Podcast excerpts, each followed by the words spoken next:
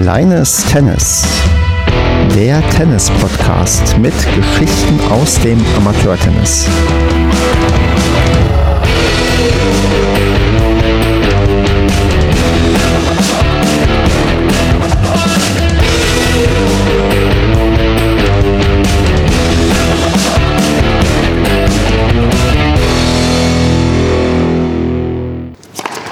Kleines Tennis, Staffel 2, Ausgabe Nummer 11. Mein Name ist Stefan. Heute ist der 10.3.2021 und mit mir dabei ist heute die Sabine, die ich ganz herzlich begrüße. Hallo. Ja, Sabine, wunderbar, dass du mit dabei bist. Du bist in dieser Staffel tatsächlich schon die zweite Sabine, die irgendwie mit von der Partie ist.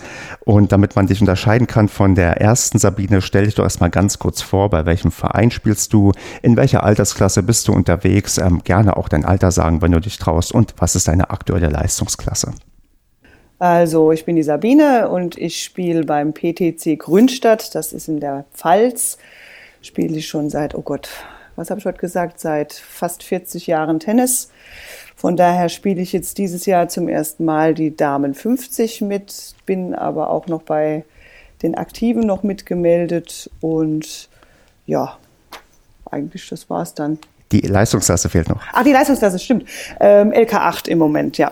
Das deckt sich hier auch mit meinen Recherchen. Du bist tatsächlich LK8, also damit in einem etwas höheren Bereich unterwegs, als ich das bin und auch viele der bisherigen Gäste. Das freut mich natürlich sehr. Und ja, wir gucken mal, was du alles so Spannendes erzählen kannst. Und da würde ich mal anfangen mit dem Verein. Du hast ihn schon genannt, dem PTC Grünstadt. Und ja, jetzt musst du erstmal aufklären, wo liegt Grünstadt und was ist das? Ist es eine Stadt, ein Dorf, eine Gemeinde? Denn die meisten Leute haben wahrscheinlich keine Ahnung.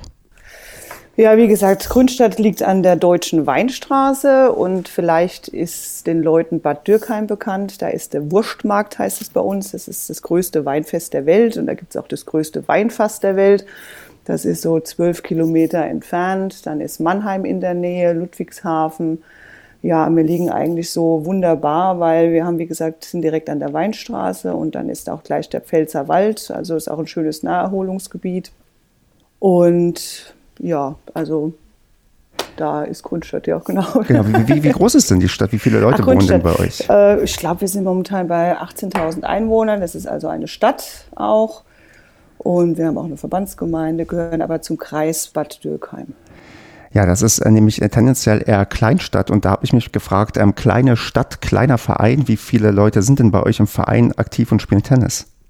Also wir haben zurzeit haben wir tatsächlich äh, 580 Mitglieder. Wir sind ähm, tatsächlich einer der größten Vereine in der Pfalz und ähm, haben sogar 220 Jugendliche und ähm, 16 Mannschaften ähm, bei den höheren Altersklassen und 15 Jugendmannschaften, haben auch Spielergemeinschaften. Also wir sind für so einen kleinen Ort sind wir eigentlich ein Riesenverein, muss man sagen. Genau, das ist mir auch aufgefallen und da muss ich jetzt einfach mal die ganz offene Frage stellen. Wie kommt das? Also warum seid ihr so ein großer Verein in einer so, so doch recht kleinen Stadt? Ähm, das fing eigentlich natürlich an mit dem Tennisboom natürlich, mit Boris Becker und Steffi Graf. Da ging es dann mal los. Wir hatten damals schon sechs Plätze, waren also damals schon ein relativ großer Verein. Und dann hat sich das eigentlich durch den Tennisboom kamen dann später noch vier Plätze dazu. Das war, heißt, wir waren also von der Platzkapazität eigentlich auch immer einer der größten Vereine in der Gegend. Gab natürlich noch viele kleinere Vereine drumherum, die sich dann gebildet haben. Aber wir müssen sagen, dass, glaube ich, wir immer einerseits sportlich sehr interessant waren. Wir haben eigentlich immer ganz gute Mannschaften gehabt, wir haben immer eigentlich ganz gut gespielt. Andererseits wurde bei uns die Jugendarbeit immer sehr hoch geschätzt, wurde immer sehr gefördert, auch der Breitensport. Und wir bieten halt momentan auch unheimlich viel neben dem sagen wir, Mannschaftstennis auch noch außerhalb an, was den Leuten unheimlich gut gefällt. Und so können wir dann immer mehr Mitglieder binden. Und eine wichtige Sache ist natürlich unsere super äh, Jugendabteilung, die der Markt da leitet, ähm, weil wir haben jetzt halt auch festgestellt, es gibt ja immer dieses Sanduhrenprinzip in Vereinen. Man hat oft viele Jugendliche und viele über 40, 50 und die Altersklasse 30, 40 ist eigentlich äh, nie so gut besetzt, weil die Leute dann Haus bauen, Familie gründen und so weiter. Und wir haben halt auch schon festgestellt, dass durch die gute Jugendarbeit und auch Schnupperkurse, die wir anbieten, dann Eltern auch Interesse bekommen. Und so spricht sich das rum und äh, so haben wir immer mehr Mitglieder bekommen. Also das ist wirklich schön. Ja, Wahnsinn. Ähm, wie, wie groß ist denn euer Einzugsgebiet? Also von wie weit kommen denn die Leute her? Ach, eigentlich sind es viele aus Grünstadt. Ähm, natürlich ähm, haben wir dann auch von kleineren Vereinen, die es ähm, leider dann nicht mehr so geschafft haben, so ein Angebot anzubieten, sind dann teilweise auch noch welche rübergekommen. Aber trotz allem haben wir da noch sehr aktive Vereine. Wie gesagt, Bad Dürkheim ist auch ein relativ großer Verein, der in der Nähe ist. Natürlich BASF Ludwigshafen kennt man vielleicht mit Bundesliga, Damen, zweite Bundesliga und so. Aber ähm, eigentlich würde ich sagen, Einzugsbereich dürfte so 10, 15 Kilometer Maximum sein. Also das ist schon das ungefähr. Ja. Und wie setzt ihr euch da auch dann ja mit der großen Konkurrenz Fußball auseinander? Ich meine, das ist ja oft so, dass Fußball doch mit der beliebteste Sport in vielen Städten und Gemeinden ist. Ähm, ist das Konkurrenz? Ist man da irgendwie so auch miteinander verbandelt oder ist tatsächlich Grünstadt Tennisstadt und keine Fußballstadt? Nee, Grünstadt hat, ach Gott, ja, wir haben auch einen Haufen Fußballvereine. Wir haben ja dann noch die kleinen Orte, die mit eingegliedert sind. Das ist Asselheim, Sausenheim, die haben auch einen Fußballverein. Wir haben auch einen super Turnverein, die sind auch in der Bundesliga mal gewesen. Ja, die Grünstädter sind eigentlich sehr aktiv, muss man sagen. Und ja gut, wir liegen halt auch sehr schön, muss man sagen. Wir sind oben im Stadtpark liegen unsere Plätze, die sind praktisch mit integriert. Und das ist natürlich dann auch nochmal schön. Das ist also wirklich dann auch ähm, Du kannst danach noch joggen gehen, wenn du willst. Wir haben eine Kneipanlage in der Nähe. Also du kannst da wirklich ähm, volles Erholungsprogramm dann starten. Ne? Also ich glaube, das ist auch deshalb interessant und Konkurrenz innerhalb der Vereine haben wir so eigentlich noch nicht festgestellt. Hm, wie sieht es denn mit einem anderen Tennisverein aus? Denn ich habe tatsächlich bei euch auf der Website so ein bisschen durchgeklickt und dann auch mal so einen Flyer für Sponsoren gefunden, wo auf die schwierige Lage zwischen den subventionierten Vereinen RWKL, ich vermute Kaiserslautern und BASF TC Ludwigshafen, hast du, glaube ich, gerade gesagt, ähm, verbessern. Also ähm, ist das tatsächlich ein, ein Ding, dass ihr da schon, also von der Größe, klar, seid ihr ein großer Verein, aber dass da doch ähm, nochmal Konkurrenz ist, die nochmal eine Stufe quasi über euch steht und ihr da auch dann euren ja, euren dritten Platz da irgendwie ähm, behaupten wollt und müsst? Ähm, ja, also natürlich ist es so, dass Rot-Weiß Kaiserslautern ist natürlich auch, ist auch der Tennisverband ist natürlich da auch angegliedert in Kaiserslautern bei uns. Und da ist auch das Heinrich-Heine-Gymnasium in der Nähe. Die haben auch eine Tennisabteilung. Also da werden die Kinder auch praktisch gefördert, dass sie da Wettkampfsport machen. Dann im BASF und Kaiserslautern finden halt auch die Verbandskader-Training, äh, das Training statt. Und natürlich ist es dann natürlich auch so, dass die guten Spieler, die natürlich richtig hoch spielen wollen, irgendwann auch Interesse an den anderen Vereinen haben. Und wir wollen halt natürlich auch mit dem Sponsoring so einerseits natürlich auch so ein bisschen für den Jugendbereich, auch für den aktiven Bereich, die höher spielen. Also wir bezahlen kein Geld den Spielern, das ist uns auch ganz wichtig. Also uns ist halt schon wichtig, dass die Leute das machen, weil sie gern bei uns spielen und weil sie sich auch wohlfühlen. Aber dass wir halt so praktisch so kleine Goodies dann halt dann auch geben können, ne? dass wir dann mal ähm, mit Training subventionieren können oder dass dann, wir haben letztes Jahr, haben die Mannschaften, die höher spielen, haben ein Hoodie bekommen, sind gesponsert worden, den wir mit unserem Logo dann anhaben, so praktisch als kleines Dankeschön, dass wir dann unseren Club nach außen hin vertreten. Und klar, ähm, die Sponsoren helfen uns dann halt dabei, so verschiedene Sachen dann halt auch umsetzen zu können, die unseren Verein auch noch attraktiver machen. Ne? Hm. Ja, ich meine, du hast ja auch gerade schon so ein bisschen die Jugendarbeit angesprochen, dass ihr auch ganz, ganz viele ja, Jugendmannschaften habt, was dann, glaube ich, auch immer sehr, sehr gut für so einen Verein ist. Ich habe auch gefunden, ihr habt ein elfseitiges Jugendkonzept bei euch. Das ist schon bei euch auch ähm, stark im Fokus, die Jugendarbeit, oder? Ja, ja, auf jeden Fall. Also wie gesagt, der Marc, der hat es damals geschrieben und wir haben ja dann auch ähm, verschiedene Ansätze, die die Kinder halt auch integrieren. Uns ist der soziale äh, die soziale Kompetenz auch unheimlich wichtig, weil heutzutage, man sagt ja immer, Tennis ist der weiße Sport, der faire Sport. Und ich finde auch gerade beim Tennis ist natürlich, ob es auch nur das Händeschütteln, was man jetzt ja nicht mehr machen darf, oder halt das Schlägerkreuzen am Ende ähm, des Spiels und das Gratulieren, das sind ja auch so Sachen, die für die Kinder unheimlich wichtig sind. Und natürlich ist es halt auch wichtig, unseren Club mit allen Altersbereichen zu füllen. Also wenn man sieht, was bei uns da los ist, auf den vier Nachbarplätzen, wo die Kinder dann Training haben, das ist wirklich leider im Moment nicht mehr so, weil wir mit den Abstandsregeln, aber da, da, da sprüht das Leben, da wird sich unterhalten, da wird mitgefiebert, auch die Medenrunde. Und ich finde, das macht einen Verein aus, dass er eben auch die Kleinen schon früh merken, sie sind Teil eines Großen und können da Erfolge feiern, sind aber auch in der Niederlage nicht alleine. Und das ist ja heute ja ganz wichtig, dass die Kinder das auch lernen, mit Niederlagen umzugehen. Und trotz allem ist es ja ein Sport, außer jetzt im Doppel, wo ich alleine bin, muss auch Entscheidungen treffen und hab, weiß, ich habe jemanden an der Seite, der mich unterstützt mit dem Trainer.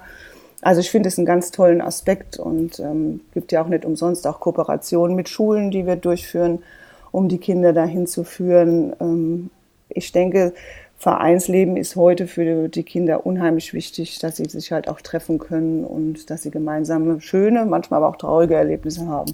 Gerade wenn du das, ähm, das Wort Vereinsleben in den Mund nimmst, das ist ja immer mal wieder so eine Diskussion, dass die, hm, also dass man immer so erzählt, Vereine passen gar nicht mehr so zur Lebenswirklichkeit der Menschen und die Leute möchten viel flexibler, schneller irgendwie Sachen mal nebenbei machen, irgendwie eine Stunde kurz zum Tennis und wieder weg. Ich bin da, was das angeht, ja eher der ja, Verfechter des Vereinslebens, dass ähm, normalerweise ähm, dass das Vereinsleben eine ganz wichtige Komponente ist und dass man das auch hochhalten sollte. Wie, wie blickst du denn darauf? Ich meine, ich höre schon raus, dass der PTC Grünstadt dann auch tatsächlich nicht auf die Flexibilisierung des Tennissports irgendwie setzt, sondern auch das Vereinsleben auch stark in den Vordergrund nach wie vor stellt. Ja, auf jeden Fall. Also das Programm, das wir halt haben, ich meine jetzt zum Beispiel, was jetzt halt auch neu ist, sind diese ähm, ja, ähm, Tennisreisen, die wir auch anbieten. Was ganz wichtig ist, dass zum Beispiel das noch erweitert wird. Ich meine, der Eventcharakter ist inzwischen heute wichtig geworden. Ne? Das kennen wir ja alle. So ein Verein muss auch immer noch ähm, zusätzliche Angebote haben. Und wir haben jetzt seit 2019 haben wir auch diese Tennisreisen mit dabei nach Cherba oder nach Kalabrien. Sogar während Corona-Zeit haben wir das durchgeführt. Und das ist natürlich für die Leute auch nochmal interessant. Du musst also nicht Mitglied im Verein sein. Das ist deutschlandweit ausgeschrieben. Dann kommen die Leute und dann spricht sich das halt auch rum wie das halt so funktioniert. Und dann sind natürlich auch Clubmitglieder mit dabei, die da erzählen, wie das denn alles so aussieht. Die lernen unsere Trainer kennen die dort auch mitfahren. Und dann ist natürlich neben dem Trainingsaspekt, ist ja bei so einer Intensivwoche im Urlaub, bist du entspannter, dann unterhältst du dich ganz anders. Und ich glaube, das ist ein riesen Türöffner dann auch äh, für Leute nochmal zu zeigen, du gehst nicht nur auf den Platz, du spielst eine Stunde und lernst keinen kennen sondern dass du die Leute schon ein bisschen kennst und siehst, da wird sich unterhalten, da wird sich ausgetauscht und es geht jetzt nicht nur um den Ehrgeiz, sondern es hat auch was familiäres. Ganz wichtig ist halt auch bei uns ähm, der Breitensport. Da legen wir ganz viel Wert drauf, dass ähm, jetzt auch Leute, wir haben dann extra Stunden reserviert für Leute, die neu kommen. Da haben wir einen Breitensportbeauftragten, der begrüßt die Leute und geht mit denen auf den Platz, bringt denen, ähm, zeigt denen, wie das so funktioniert. Dann gibt's gemeinsames Essen und Trinken danach, damit die Leute sich halt wirklich aufgefangen fühlen. Dann haben wir auch die Tenniscamps im Sommer für die Jugendlichen, da kommen die auch aus ganz Deutschland. Die sind schon Kultcamp-Charakter, da haben wir Erwachsenencamp, da haben wir Anfängercamp. Und das geht halt alles mit Essen verbunden, mit gemeinsamem Mittagessen. Und das fördert unwahrscheinlich, das spricht sich natürlich auch rum. Das ähm, zeigt dann, wir sind ein Verein, der offen ist, der wirklich Interesse hat, dass die Leute sich austauschen, nicht nur auf sportlicher, sondern auch auf privater Ebene. Unsere Senioren haben ihren Montagstreff, wo sie dann einfach, die kein Tennis mehr spielen können, die kommen zum Essen. Die anderen spielen vorher noch ein Stündchen Doppel. Dann haben wir sogar einen Bridge-Club mal ins Leben gerufen, dass die, die noch im Verein sind, aber nicht mehr aktiv spielen können, aber uns weiterhin unterstützen wollen, dass die auch eine Möglichkeit haben, am Clubleben noch aktiv teilzunehmen. Also da versuchen wir halt wirklich, wie gesagt, breit gefächert zu sein und jedem irgendwie ein Angebot zu geben.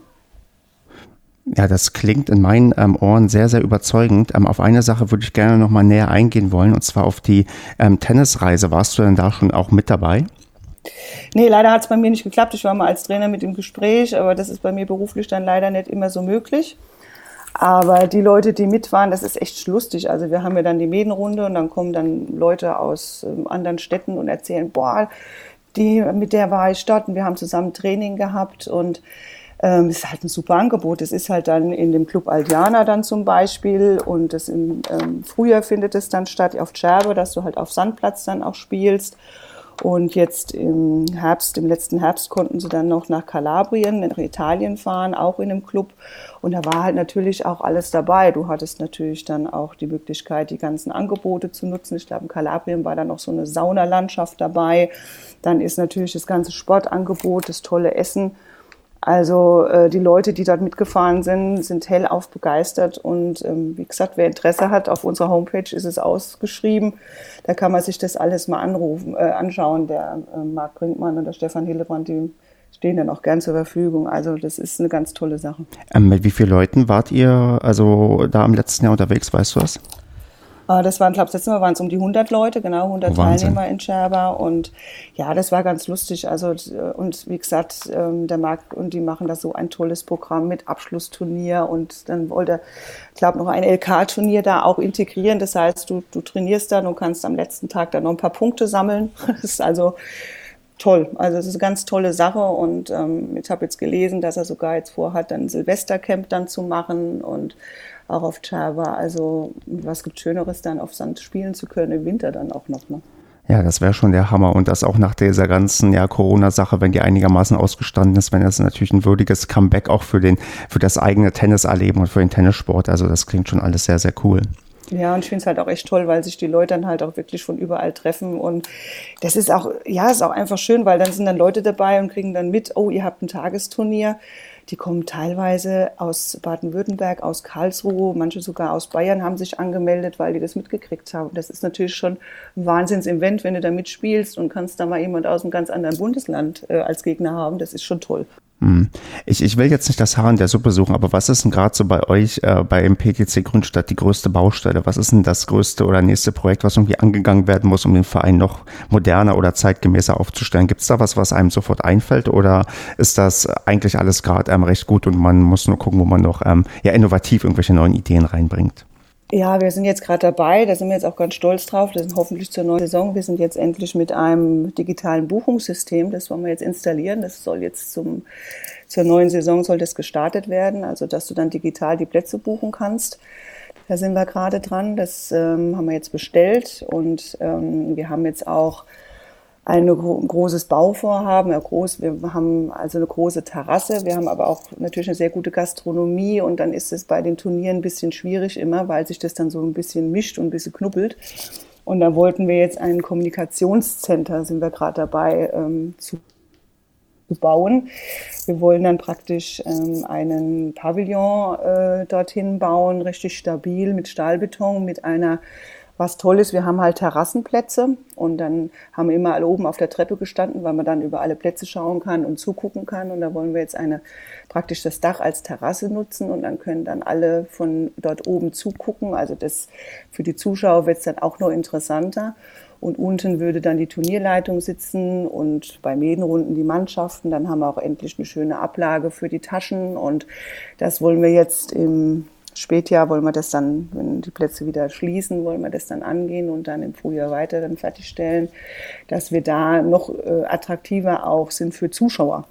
Weil die damit leben, also das sind ja für den Tennissport auch ganz wichtig und weil wir ja auch die Pfalzmeisterschaften haben der ähm, Senioren und dann haben wir dann oft Leute da, die dann zugucken wollen und das ist, da sind wir dran, dass wir da noch moderner werden, auf jeden Fall. Hm.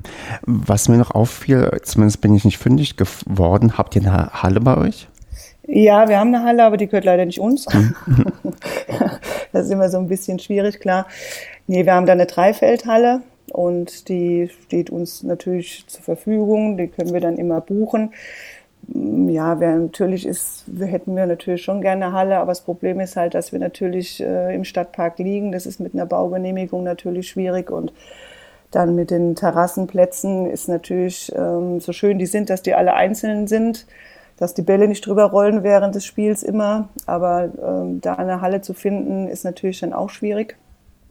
Und aber das ist auch noch in der Planung. Aber das ist natürlich dann auch nochmal eine Sache, da sind wir halt auch von den Räumlichkeiten beziehungsweise den Gegebenheiten abhängig. Ne?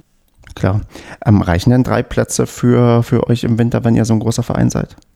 Wird schwierig. Also es ist unter der Woche ist natürlich dann schon so, dass durch das Jugendtraining, das natürlich im Winter auch normal durchläuft, ist natürlich das schon gut gebucht. Die Abendstunden sind dann natürlich dann eher für die Berufstätigen gebucht. Ähm, klar, man wird sich schon ein bisschen mehr wünschen. Es reicht noch, ja, ähm, aber man muss schon flexibel sein. Also das ist schon ganz interessant, ja. Hm, okay, dann würde ich so langsam den PTC Grünstadt erstmal abhaken, es sei denn, du willst noch irgendwas ähm, loswerden zum Verein. Ähm, ja, vielleicht noch interessant, ähm, weil du nochmal gefragt hast mit den kleineren Vereinen. Wir haben also auch einen Kooperationsvertrag mit einem anderen Verein, weil unsere Plätze teilweise Außenplätze nicht reichen mhm. Äh, für die Medienrunde, weil wir so viele Mannschaften haben. Und da ähm, kriegen wir dann die Plätze zur Verfügung gestellt. Und da wollte ich auch nochmal sagen, dass da auch ähm, Schnupperkurse gelaufen sind. Praktisch ist es da neben den Plätzen in Weisenheim auch eine Grundschule ist und eine weiterführende Schule. Und da sind wir auch schon ein bisschen stolz drauf, dass wir den Verein da auch unterstützen und dass die da auch Mitglieder durchgewonnen haben. Also das, da sind wir auch so ein bisschen stolz drauf, dass wir also nicht nur an uns denken, dass wir viele äh, Mitglieder zu uns ziehen, sondern dass wir auch wirklich noch die Vereine drumherum stützen und auch in der Jugendarbeit. Da gehen auch unsere Trainer hin und geben Training. Also da sind wir halt auch noch ein bisschen stolz drauf ja, gerade so ein Miteinander ist in der Regel auch immer besser als ein Gegeneinander. Also das klingt ähm, sehr, sehr vernünftig. Aber da ist mir auch noch eine Frage eingefallen, wo du gerade meintest, ihr habt so viele Mannschaften. Mir fiel auf, ähm, dass ganz viele äh, Viererteams 2021 im Sommer gemeldet sind, wenn ich das richtig gesehen habe. Ist das irgendwie was Spezielles, Besonderes oder habe ich mich da verguckt? Ähm, weil ich bin sehr gewohnt eigentlich immer, dass Sechserteams oft gemeldet werden, außer in den, ja sagen wir mal, schwach besetzten Ligen. Aber irgendwie habe ich ganz viele Viererteams gesehen. Ja, genau. Einerseits ist es halt auch so, dass manche Klassen bei uns ähm, nur Viererteams dann zulassen. Im Moment haben wir so ein bisschen Altersumbruch. Das ist so, dass jetzt ähm, zum Beispiel bei in meinem Bereich, bei den etwas ähm, älteren Herrschaften, sage ich jetzt mal, ist gerade so ein Strukturwandel zwischen 40, 50, 50, 60. Und dann gibt's halt auch immer noch Corona. Da sagen viele, bevor sie nicht geimpft sind, ähm, wollen sie nicht unbedingt spielen. Ne? Das ist halt auch noch so eine Sache. Aber da sind wir gerade, ähm, sag ich mal, am Orientieren, dass wir das dann alles hinbekommen, dass jeder spielen kann, aber dass es halt auch realistisch ist, weil es ist halt leider so, wenn du nicht vollzählig antrittst, dann ist es erstens mal kein schönes Erlebnis für dich selbst als Mannschaft, dann ist es für die andere Mannschaft nicht schön. Und inzwischen kostet es leider auch Strafe, wenn du nicht vollständig antrittst. Und so melden wir lieber eine Mannschaft mehr mit vier Leuten als vielleicht eine Mannschaft mit sechs Leuten. Und dann kommen vielleicht drei, vier Leute nicht zum Einsatz, weil man dann zu sehr puffert dann, weißt du. Verstehe. Gut, dann würde ich sagen, gehen wir mal einfach in den Karrieremodus und gucken mal jetzt ein bisschen mehr auf deine, ja, auf deine Tennislaufbahn, Sabine, und würde einfach mal fragen, du hast es ja schon angekündigt, dass du oder angedeutet, dass du sehr, sehr lange im Verein bereits Mitglied bist und man davon ausgehen kann, dass du nicht erst seit einem Jahr Tennis spielst. Deswegen sag mal, wann hast du denn angefangen mit dem besten Sport der Welt und ähm, wer hat dich denn dazu gebracht? Äh, ja, also ich bin, ich habe mit zehn angefangen, also 1981 und ähm, das fing eigentlich an. Mein Vater war ein sehr aktiver Spieler und ähm, auch ein erfolgreicher Spieler. Und ja, wie es dann so war, früher, da hat man erstmal den Turnverein mitgemacht und solche Sachen. Und dann hat mein Vater irgendwann mal gesagt, hier hast du einen Ball, hier hast du einen Schläger, einen alten Schläger von ihm, geh mal an die Ballwand. Und dann hat er mich da geparkt, sage ich mal. und dann habe ich angefangen zu spielen und habe die große Leidenschaft entdeckt. Und ich bin heute immer noch ein Fan von der Ballwand, weil da konnte man alles üben, konnte ausprobieren, konnte machen und musste sich da ja immer weiter äh, pushen. Und dann hat er halt festgestellt, ich habe da einen riesen Spaß dran und dann durfte ich dann in den Verein. Also erst dann durfte ich dann in den Verein und dann gab es damals halt so ein paar Jugendliche, die dann oder Kinder, die gespielt haben. Da hatten wir einen ehrenamtlichen Trainer, der uns das so ein bisschen beigebracht hat. Und dann ging das eigentlich relativ flott. Dann wurde man dann zum Sichtungsturnier angemeldet und dann lief das sehr gut und dann war ich auf einmal im Verbandstraining und ja, so ging das dann immer weiter. Ach, also ja, genau, was ich jetzt nämlich vermutet hätte, du bist wahrscheinlich auch gar nicht so schlecht gewesen, denn 8,0 erreicht man ja normalerweise nicht, wenn man so gar nichts irgendwie drauf hat. Aber bevor vielleicht ein bisschen darauf eingehen, wie, ja, wie talentiert du warst, ähm, mich interessiert so ein bisschen, wenn du so früh angefangen hast, so ja Anfang der 80er Jahre, wo das ist ja noch bevor es quasi in Deutschland richtig losging, hast du da, das ist, ich weiß, das ist immer schwierig, sich so an die Kindheit zu erinnern, aber kannst du so ein bisschen vielleicht erzählen, hm, wie anders der Tennissport vielleicht damals noch war? Ich meine, Holzschläger hast du, glaube ich, gerade schon ähm, erwähnt oder Altenschläger zumindest. Ähm, hast du da irgendwie so Anekdoten oder, oder Erfahrungen, die du irgendwie ähm, teilen kannst mit mir, dass, ja, von, damit ich mir mal vorstellen kann, wie war Tennis eigentlich, bevor ich überhaupt geboren bin? Weil ich bin ja 87er Jahrgang, das heißt, du hast vorher bereits angefangen, Tennis zu spielen. Würde mich mal einfach interessieren, ähm, wie das damals so war. Ja, das war schon irgendwie spannend. Also das war, ähm, klar, hast du dich erstmal mit diesen schweren Holzschlägern auseinandersetzen müssen. Das war schon ganz spannend, weil ich habe da mal aus Spaß äh, meinen alten Holzschläger, den habe ich noch, man hebt den ja auf, ein Snowert war das noch, mein allererster Schläger. Ähm, den habe ich mal hochgehoben, dachte, oh Gott, der ist schwerer als den, den ich jetzt habe. Und ich meine, ich habe schon keinen leichten Schläger, dachte ich, äh, hatte ich schon Respekt vor mir selbst, dass ich das Ding überhaupt halten konnte. Und wir hatten halt auch die ganz normalen Bälle, also keine Methodikbälle, wie es heute ist. und auch auf einem großen Platz gespielt. Ähm, man musste sich dann schon irgendwie so zurechtfinden. Ne? Das war schon ganz interessant. Also ich weiß auch noch, dass ich am Anfang überhaupt keine Ahnung hatte, wie man zählt und das Netz Kleinfeld gab es damals eigentlich auch nicht. Man hat dann gleich richtig angefangen äh, zu spielen. Ich weiß noch, mein Vater hat halt dann jeden, äh, jede Woche mit mir gespielt und ähm, klar, ich kann mich erinnern, diese Anfangszeiten Ball zugeworfen, das war noch aber wir haben halt tatsächlich viel mit der Ballwand gespielt und es war halt, wir haben auch viel untereinander gespielt. Also das war schon, dass wir als Kinder, vielleicht war das damals auch noch ein bisschen einfacher, weniger äh, mit den Ganztagsschulen oder so, wir haben uns dann mittags getroffen und haben dann halt so lange probiert, bis wir das Ding halt rübergebracht gekriegt haben. Ne? Das war dann schon so. Später gab es dann, das werde ich nicht vergessen, genau, dann hatten wir, dann kam ja Boris Becker und dann hatte ich auch meinen ersten ja, soll ich sagen, ähm, Metallschläger. Das war natürlich der Boris Becker Schläger.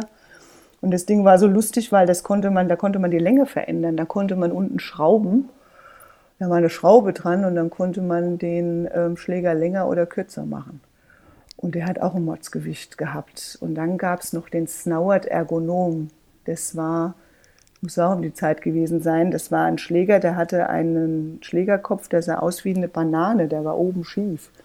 Und wenn man den Ball in der Mitte getroffen hat, dann war der unheimlich beschleunigt. Aber hat man den in der Krümmung getroffen, dann ist er überall hingeflogen. Das war schon.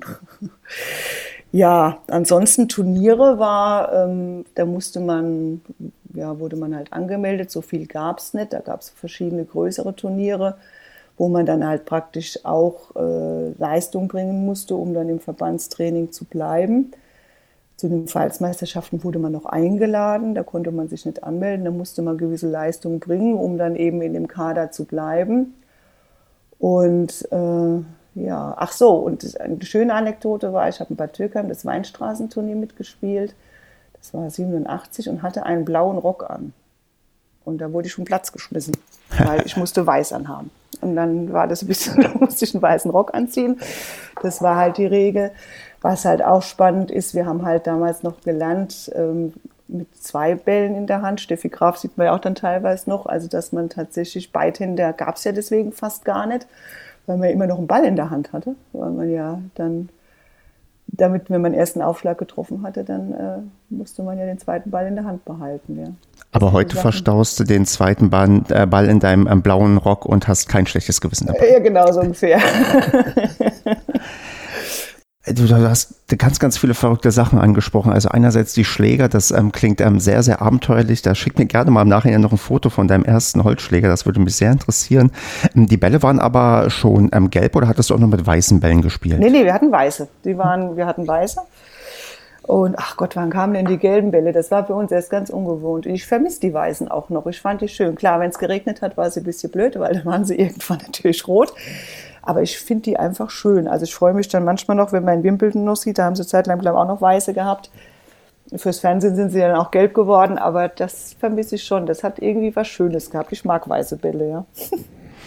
Ja, das, ich würde gerne mal so einen Originalball irgendwie sehen, weil die habe ich also zumindest im echten Leben mal irgendwie anfassen, weil ich kann mir das auch gar nicht vorstellen, wenn man mit dem mal irgendwie auch so spielt. Ähm, also wie anders sich das anfühlt, wie bewusst man dann die Farbe ähm, dann auch anders wahrnimmt. Hast du Erinnerungen irgendwie an die Umstellung damals? Also war das von heute auf gleich, komm, wir spielen jetzt nur noch mit den gelben Bällen oder war das so ein ja, schleichender Prozess? Der eine Trainer bringt dann plötzlich mal gelbe Bälle mit und der nächste macht das irgendwann auch und irgendwann sind dann die Weißen auch ähm, out oder äh, ist das gar nicht so sehr in deiner Erinnerung geblieben?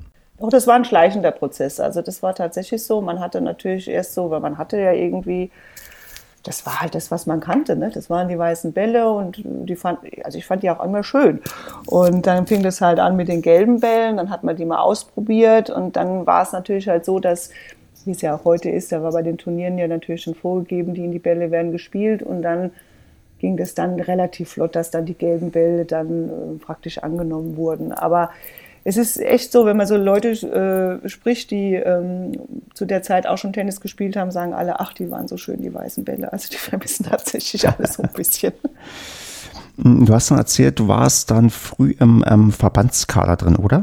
Ja. Ähm, wie, wie, groß ist, also wie muss ich mir das vorstellen, wie groß war denn damals so ein ähm, Kader und ja, wie, also wie stark wurdest du dann auch ähm, gefördert im, im, Tennis? Also wie viele Stunden quasi hast du pro Woche auch mit dem Sport verbracht, so in der Jugend? Ähm, hast du da so ja, Zahlen, die du irgendwie noch ähm, ja, werfen kannst? Ja, das war spannend. Also das waren immer vier Kinder in einer Trainingseinheit und das Spannende war, weil ich halt bei meinem Vater Tennis spielen gelernt hat, ähm, hatte ich so ein bisschen eher das kraftvolle Tennis, sage ich mal, weil ich mich da immer behaupten musste und war immer mit Jungs zusammen. Das war immer ganz spannend am Anfang. Und später dann kam dann auch noch, dann waren noch Mädchen dazu und das war dann immer äh, Frankenthal, war ich lange drin und wir hatten dann zweimal die Woche zwei Stunden Training, wo wir unheimlich äh, also Frankenthal ist mir sehr in Erinnerung geblieben. Einerseits war eine Stunde natürlich Schlagtraining, die verschiedenen Techniken ich habe heute noch den einen Trainer, den ich heute immer noch verehre, der mir den Rückhand Slice beigebracht hat, weil das natürlich auch Steffi Graf Zeiten damals waren und äh, heute noch einer meiner liebsten Schläge und sehr effektiv und das haben wir dann geübt und danach, was ich unheimlich gut fand, war taktisches Training dran, wo Spielzüge geübt wurden und ähm, auch auch mentales Training schon so ein bisschen dabei. Also das war auch schon und ähm, das hat mir unheimlich viel gebracht, muss ich sagen. Allein weil du natürlich dann auch mit sehr guten Spielern trainierst, andererseits die Umsetzung dann anders war. Spannend war dann halt, als dann der Topspin kam, damit, den habe ich ja gar nicht gelernt am Anfang. Also ich habe gelernt ganz gerades Tennis am Anfang, gerade Rückhand, gerade Vorhand, sonst nichts. Und dann kam der Slice halt dazu, dann kam der Topspin, was eine Revolution war, waren viele dagegen, das ist kein Tennis, das sind Mondbälle, das ist so hoch und so. Ne? Das war ja am hm. Anfang, war das schon ein sehr spielzerstörender Schlag, weil er das Spiel langsamer gemacht hat, weil der Trall noch nicht so drin war. Und das dann zu lernen, da weiß ich noch, habe ich noch Krach mit meinem Vater gekriegt, weil der dann immer, du ziehst die Vorhand durch und äh, machst den Punkt. Und dann fing ich an mit Topspin, weil ich es ja trainieren wollte. Ich wollte es ja können. Und dann gab es immer Ärger, ich soll gescheit Tennis spielen. so Sachen sind dann halt auch passiert, genau. Das wie, fand ich unheimlich interessant. Wie, wie, spielst du denn heute Tennis? Ist es der Topspin oder ziehst du wieder mehr durch? Ähm, es kommt auf meine Laune drauf an. Es ist spannend. Als ich den Trainerschein gemacht habe und dann mussten wir diese ganzen, ja, wir, wir bekamen noch Noten auf die Schläge und dann mussten wir das alles üben, mussten die vorführen und so weiter und so fort. Und dann habe ich dann jeden Schlag halt geübt. Und das Schöne ist, ich klopp unheimlich gern. Also kraftvoll unheimlich gern. Aber mir macht es auch unheimlich Spaß zu spielen. Also so ein bisschen ähm, Topspin hoch auf die Rückhand mit viel Trall und dann Stopp und so. Ähm, das macht mir auch unheimlich Spaß. Ja.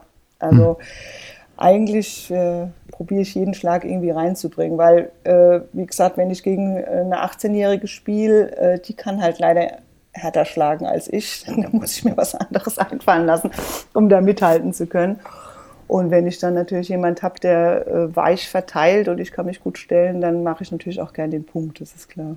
Du hast, wenn wir jetzt bei Thema, sagen wir mal, technische Besonderheiten sind, schon durchblicken lassen, dass du deine Rückhand einhändig spielst. Das ähm, stelle ich mir auch einigermaßen, äh, sagen wir mal, ungewöhnlich vor, wenn ich überlege, wann du angefangen hast, wie schwer die Schläger noch damals waren und dass ja heute, glaube ich, auch gerade dann Kinder, wenn sie so jung anfangen ähm, und dann auch noch Mädchen sind, die auch nicht so kraftvoll sind, in der Regel eigentlich mal beidhändig ähm, die Rückhand lernen. Genau, ja, ja. Also ich muss auch sagen, ich, ich bin ja immer wieder fasziniert. Ähm, wir haben ja unheimlich viel, sage ich mal, mit äh, auch schon mit Kraft gemacht. Ne? Also ähm, der Schlag, dann die kurze Ausholbewegung, das Führen. Und ich muss schon sagen, ich bin begeistert, wie diese Rotation heute äh, bei den jungen Leuten, wie die den Schwung nutzen. Das wurde uns damals nicht unbedingt so beigebracht. Klar, ausholen und durchschwingen ist klar. Aber den Treffpunkt, wie sich das verändert hat, den Ball viel früher zu treffen und auch dieses Ausschwingen nochmal ganz anders, dieses bekannte durch den Ball durchgehen, das ist schon toll. Und ähm, klar, du hast recht, mit der einhändigen Rückhand ist es schwierig, Druck zu machen, gerade wenn die Bälle höher sind, weil das von der Schulterkapazität natürlich dann schwierig ist. Und da muss ich auch sagen, da, da arbeite ich immer dran und da bin ich sehr dankbar für den Slice der doch da viele Möglichkeiten bietet, der ähm, aggressiv sein kann, aber halt auch äh, reduzierend sein kann. Aber ähm, die beidhändige bewundere ich schon, allein das Winkelspiel. Da haben sie uns Einhändern einen Riesenvorteil, das muss man schon sagen. Du hast gerade, das fand ich sehr ähm, ähm, quasi einprägsam, als du über das Kadertraining gesprochen hast, sehr über, den, über das, äh, die, die taktischen Elemente geschwärmt. Und ähm, da hatte ich so hier gleich auf den Zettel ähm, die Frage, gab es da irgendwie auch mal so ein Aha-Moment für dich, wo du irgendwie so ein, also das kann jetzt auch trivial irgendwie sein, aber wo du quasi in der Jugend was gelernt hast, wo du gesagt hast, boah, okay, dass ich das jetzt irgendwie höre und das so machen kann und das auch eingesetzt hast, dass das phänomenal gut funktioniert hat? Gibt es irgendwie so eine universal gute, tolle Taktik, die du mir jetzt auch nennen könntest, die dich so beeindruckt hat, dass sie mich auch beeindrucken wird? Ja, ähm, ich bin, wie gesagt, ich war gewohnt, jemand tot zu schießen, ne? also so mhm. kraftvoll zu spielen. Es war jetzt ein hartes Wort, Entschuldigung. also halt sehr, sehr kraftvoll zu spielen und den Leuten keine Chance zu geben. Und dort habe ich gelernt, ähm, den Platz in, ähm, ja, in verschiedene Zonen einzuteilen. Und auch bewusst das Üben dorthin zu spielen, um den Gegner zum Laufen zu bringen. Also zwei wichtige Dinge. Einerseits, wie bringst du den Gegner zum Laufen? Und zweitens, wie läufst du, dass du gut stehst? Dass du äh, die beste Möglichkeit hast, das Spiel zu bestimmen gibt es die berühmte Sache im Squash, dass du sagst, wenn du vor dem Gegner stehst, gewinnst du, weil du bestimmen kannst. Und so ist ja auch immer das, was man im Fernsehen hört. Man muss an der Grundlinie stehen, dann bestimmst du das Spiel. Ne? Hm. Und die Frage ist, wie bringst du den Gegner so in Schwierigkeiten, dass er so damit beschäftigt ist, seine Position zu finden und du deine hast. Und ich trainiere unheimlich gern ähm, verschiedene Zonen. Ich teile dir immer eine Grundlinie, dass du schön lang spielst mit Spin, dass der Gegner nach hinten getrieben wird.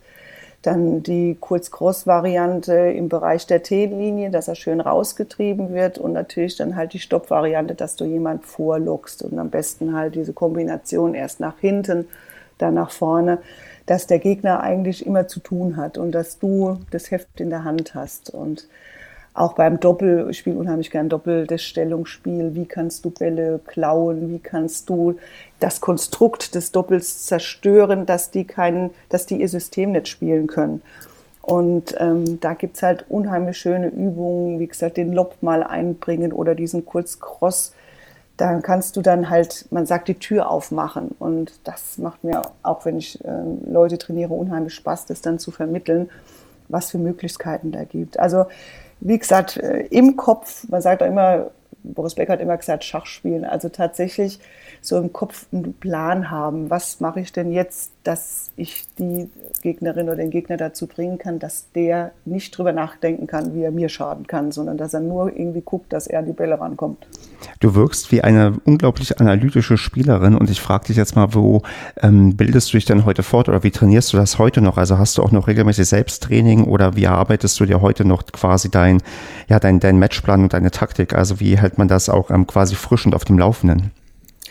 Äh, ich habe Training auch, ja. Ich nehme einmal die Woche ähm, Training, wo dann halt auch nochmal geguckt wird, was mir unheimlich schwer fällt, die äh, Federer Rückhand, diese Rückhand Longline geschossen, das darf man ja nicht nachgucken, da muss man den Kopf stillhalten, das ist für mich sehr schwierig, da übe ich die ganze Zeit noch dran.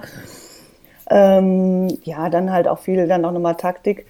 Aber ich mache halt, lebe halt auch viel davon, ähm, mit Leuten zu spielen und dann ist es gar nicht so, dass man jetzt einen Satz spielt, sondern wir machen verschiedene Trainingsformen. Ob das dann nur ist, wir machen jetzt nur mal Vorhand Cross und setzen uns dann praktisch mit dem Besen eine Linie und sagen, wir versuchen jetzt erstmal den Ball zu halten. Dann versuchen wir jetzt den Ball mindestens 20 Mal in diese Zone zu bringen, dass du einfach ein Gefühl dafür bekommst und auch automatisierst, wie stehe ich denn, wie ist denn die Bewegung, ne? dass ich da den Ball richtig schlage. Dann spielen wir gerne den Elfer, um dann also elf Punkte ausspielen, um da dementsprechend so mal ein bisschen den Champions Tiebreak natürlich auch äh, nachzuvollziehen, weil es ja so spannend ist, dass du ja meistens, hast vielleicht auch schon festgestellt, man führt 9-2 und auf einmal geht die Konzentration weg und auf einmal verliert man das Ding 13-11. Mhm. Das ist so einfach, äh, dass man da ein bisschen dran lernt, dran zu bleiben. Ähm, dann übe ich unheimlich gern. Ich fand Angelique Kerber ihre Spielart total faszinierend, dieses defensiv und dann aggressiv werden, dass man einfach die Rollen verteilt. So, du bist jetzt der Aggressive, du gibst jetzt Gas und ich versuche zu verteidigen und versuche so zu platzieren, dass ich dann auf einmal der Aggressive werde. Ne? Und ähm, das dauert manchmal ein bisschen, es dauert manchmal eine halbe Stunde, bis das dann klappt. Aber wenn man sich das dann vornimmt und dann weitermacht und dann sieht man die ersten Erfolge und so wird es dann halt wöchentlich eigentlich so ein bisschen eingebaut, dass man das dann trainiert. Genau, ich merke schon, dass ich niemals gegen dich als, ja, gegen, gegen dich antreten möchte, denn du hast auch auf ja, MyBigPoint eine einsehbare Bilanz, die fabulös ist. 101 zu 27, was deine Einzel irgendwie angeht. Also du bist tatsächlich auch sehr erfolgreich mit dem, was du machst. Und mir fiel da auf, wo ich nochmal ein bisschen tiefer geschaut habe. Du hast es ja auch schon erzählt, dass du nicht nur bei den ja, Damen 40 oder jetzt Damen 50 spielst, sondern auch bei den Damen zum Einsatz kommst und da auch dann Gegnerinnen schlägst, die dann deutlich jünger sind als du. Und ähm, da wäre so, also was mir da so die Frage kam, also sind die überrascht, wenn du dann denen irgendwie auch zeigst, wie, ja, was du so drauf hast, weil ich glaube, du bist bei euch bei den Damen auch an eins gesetzt. Oder ja, wissen die schon, wenn da Sabine kommt, okay, das wird sowieso ein hartes Duell, weil die halt tatsächlich das Tennisspielen sehr, sehr stark drauf hat und gut gelernt hat. Ja, ja, das ist sehr unterschiedlich. Also natürlich kennt man sich so ein bisschen und klar, die, die, Mädels sind, wenn sie mich nicht kennen und dann sehen die LK8 und dann freuen sie sich und denken, die Altersklasse und jetzt hole ich Punkte ab. Und äh, dann ist manche eine ein bisschen enttäuscht natürlich, wenn es dann nicht so ist, das ist ganz klar. Aber es ist ganz goldig, weil ähm, ich habe gegen eine, äh, ein Mädchen aus Maxdorf äh, mehrmals spielen müssen und das ist ganz goldig, weil ich die Mutter halt sehr gut kenne und dann war dann halt immer so ähm, Spaß mit dabei, jetzt spielst du gegen die Tochter und so. Ähm, das ist schon spannend. Also sie kam das letzte Mal zu mir und sagte, du, ich lerne bei Spiel so gern gegen dich, ich lerne bei dir so viel. Hm. Und das ist halt dann ganz spannend, was ich auch meinen Mädels beizubringen versuche, dass Kraft wichtig ist und dass ein schneller Schlag wichtig ist, aber dass halt auch die Vorbereitung wichtig ist und dass ich halt auch mit einem vielleicht weniger spektakulären Schlag ähm, was erreichen kann. Und ähm, das ist natürlich, hallo, ich habe mit 18, war das bei mir selber, ich wollte, wie gesagt, Kraft und ich wollte schnell spielen und alles.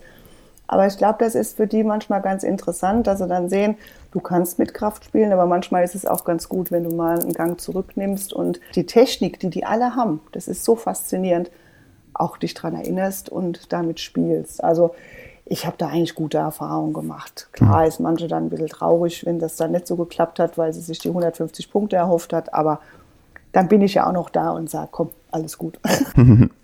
Gibt es denn eine Schwäche, die du mir verraten würdest, wenn ich gegen dich jetzt antreten dürfte, auf was ich vielleicht bei dir ja setzen sollte, wo ich dich irgendwie kriegen kann? Äh, wenn ich das jetzt hier laut sage, Mensch. Du, du musst nicht. Es gab, auch, es, gab auch, es gab, auch, schon einen Gast, der hat gesagt, nee, das möchte ich jetzt tatsächlich nicht sagen. Der hat, mir, hat es mir dann danach erzählt.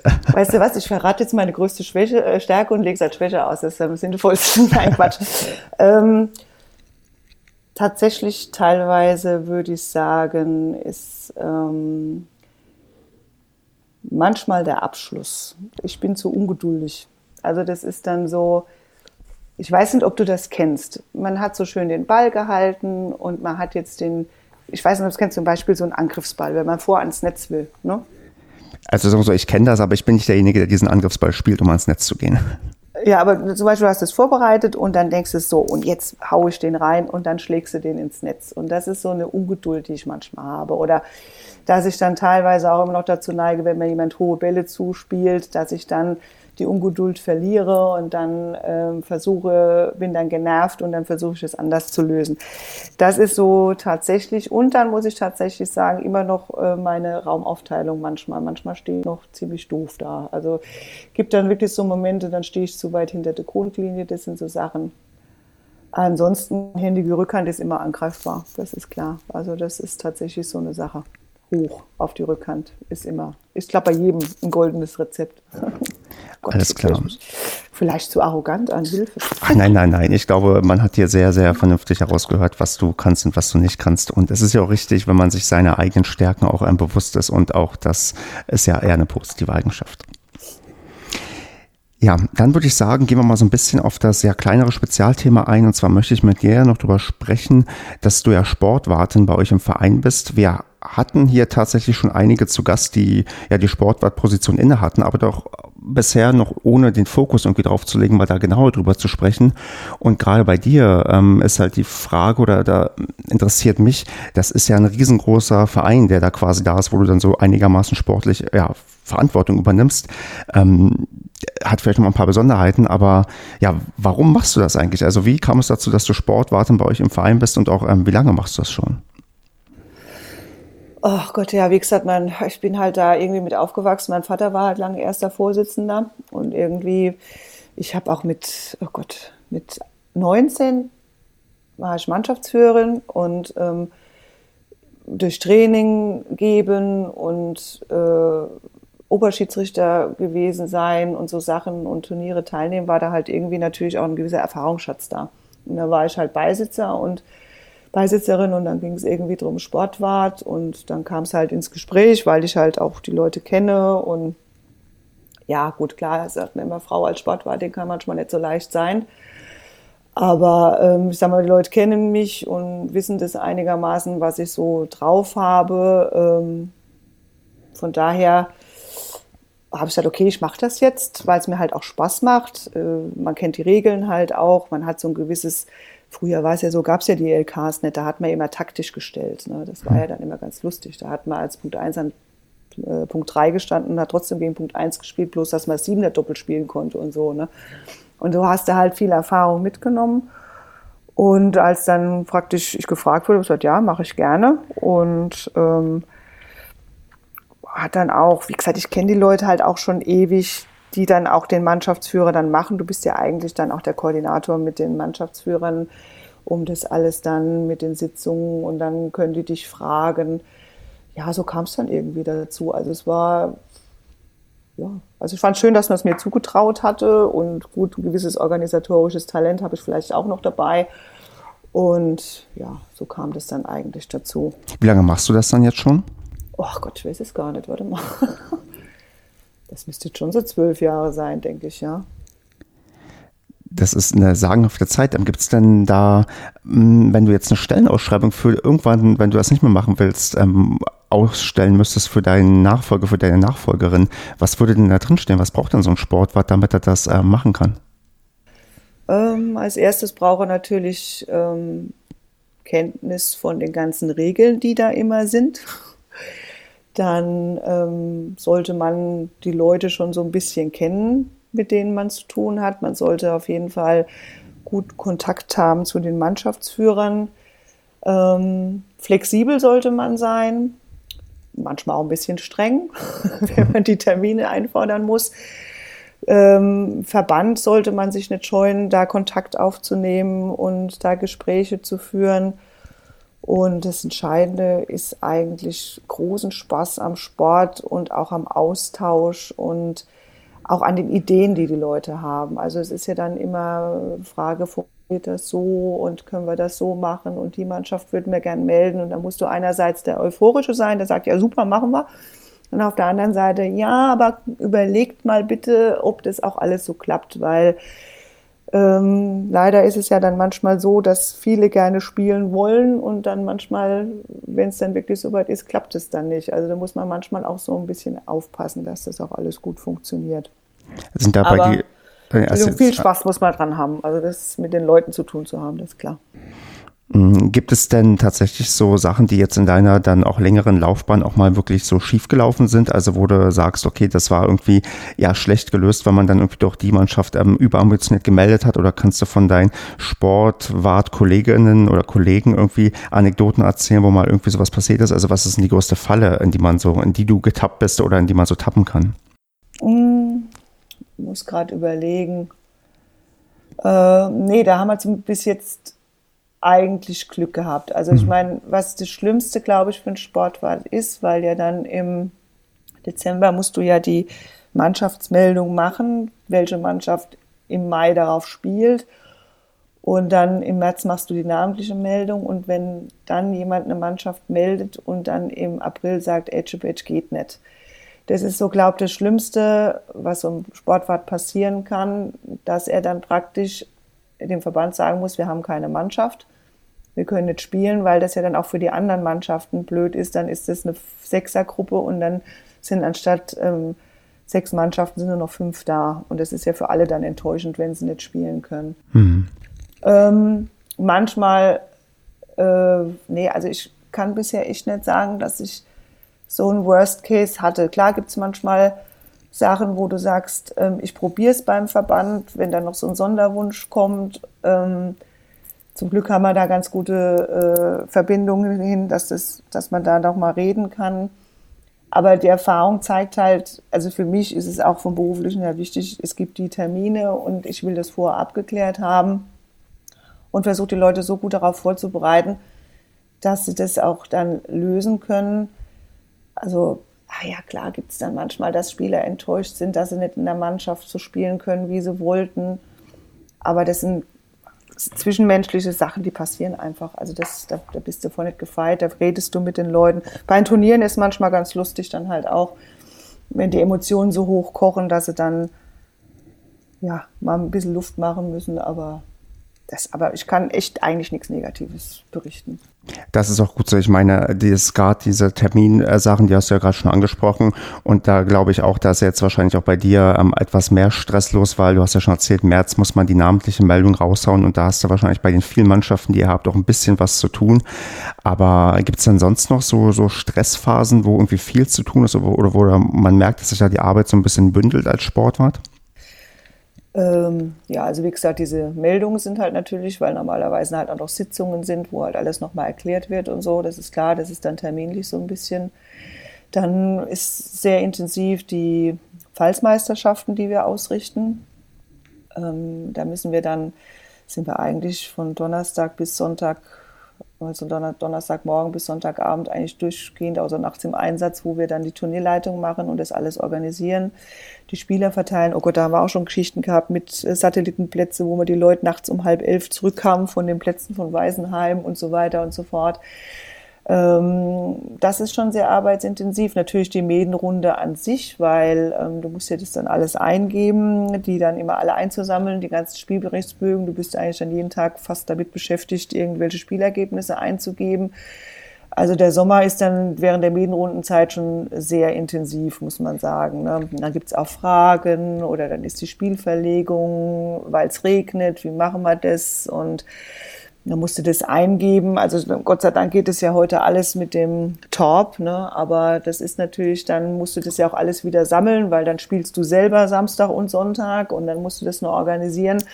Das ist dann manchmal schon ähm, arbeitsintensiv, klar, aber es macht halt auch Spaß, weil du setzt dich dann sonntags mittags hin und quatscht mit den Leuten und die erzählen dir dann, wie das Spiel gelaufen ist und warum sie jetzt diesen doofen Champions Tiebreak 17 zu 15 verloren haben. Das ist natürlich auch wunderschön, sowas dann zu erleben, ist klar. Hm. Fällt denn in deinen Tätigkeitsbereich auch sowas wie, ja, abgesehen jetzt von der Pfalzmeisterschaft, auch sowas wie interne Turniere, sowas wie Clubmeisterschaften oder übernimmt das wer anders bei euch? Nee, also Clubmeisterschaften gibt es eigentlich nicht mehr. Die Tagesturniere, das macht bei uns der Marc halt auch. Der hat da super Programm für alle Altersklassen, hat er da mit dabei, sowohl für die Jugend. Da hat er auch das Money Island Turnier mit dabei. Ich hoffe, es heißt noch so. Ich glaube ja. Und dann bietet er immer Tagesturniere an. Und da hat er echt tolle Ideen. Da gibt's dann den Men's Day, da gibt's dann auch Freibier und dann da gibt's den Ladies Day, da gibt's dann Prosecco und da kommen die Leute von überall her. Das macht der Marc, das macht er super, ja. Hm. Also ist dein Haupttätigkeitsfokus ähm, als Sport war tatsächlich eher die, die, ja, die regionale Sache mit den äh, Medenspielen und halt die Pfalzmeisterschaft, die du angesprochen hast. Genau, ja. Mhm natürlich dann halt auch, wenn äh, irgendwelche andere Sachen dann noch sind vom, vom Vorstand, die dann vielleicht sportlich, äh, sportlich dann noch mit reinkommen. Aber das ist die Hauptarbeit eigentlich, ja. Wie ähm, macht ihr das mit Neumitgliedern? Wer ist dafür zuständig bei euch im Vorstand? Wenn da jemand irgendwie ankommt und man gucken muss, wo man den vielleicht eingruppiert oder wo der ähm, irgendwie ja mit dabei sein kann? Äh, da haben wir einerseits, wenn jetzt zum Beispiel jemand ist, der noch nicht so viel Erfahrung hat, da ist dann unser Breitensportbeauftragter, da haben wir ja dann zwei Tage die Woche, wo auch mit Training, wir ähm, bieten da umsonst auch Training an zum Teil, wo die Leute reinschnuppern können. Wenn die von außerhalb kommen, dann geht es oft über die Mannschaftsführer, weil die natürlich dann auch gucken und sagen, oh, hättest Interesse. Oder halt auch über die Trainer, dann passiert es dann, dass man da ins Gespräch kommt. Verstehe.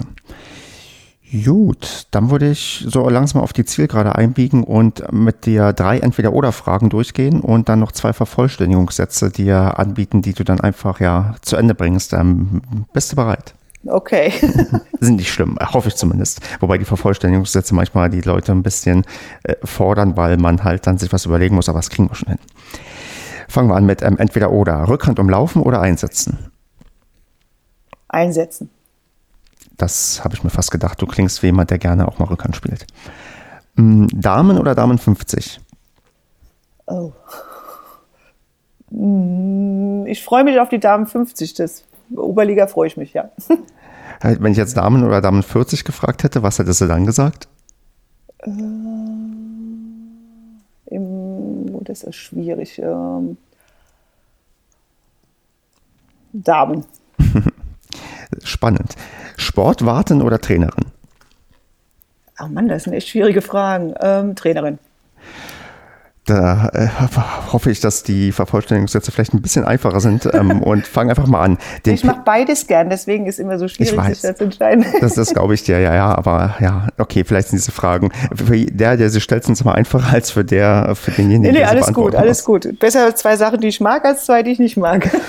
Genau, machen wir mal einen Vervollständigungssatz. Ähm, den PTC Grünstadt verlasse ich, wenn ich nicht mehr Tennis spielen kann. Aber selbst dann stimmt es nicht.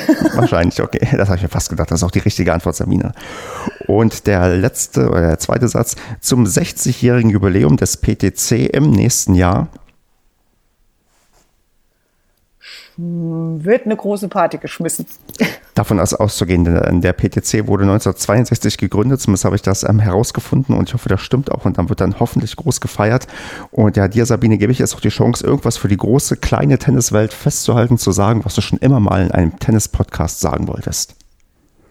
Leute, spielt Tennis, es macht furchtbar Spaß, man lernt furchtbar nette Leute kennen und bleibt dabei und wenn ihr es noch nicht ausprobiert habt, macht's ein schönes Plädoyer für den besten Sport der Welt. Dem kann ich mich nur anschließen. Sabine, ich wünsche dir demnächst einen guten Start in die Saison. Wenn diese Folge hochgeladen ist, dann bist du vielleicht sogar schon gestartet und alle anderen auch. Und ja, wie immer bitte ich um Feedback und ja, sagt, wie ihr es fandet und ähm, empfehlt gerne diesen Podcast weiter. Und ja, Sabine, wenn ich mal in der Gegend bin, dann spielen wir auf jeden Fall mal, äh, ich glaube, lieber ein Doppel zusammen als ein Einzel gegeneinander. Ah, komm, Einzel geht auch. Machen wir auf jeden Fall. Dann machen wir das. Mach's gut, Sabine. Du auch. Tschüss. Ciao.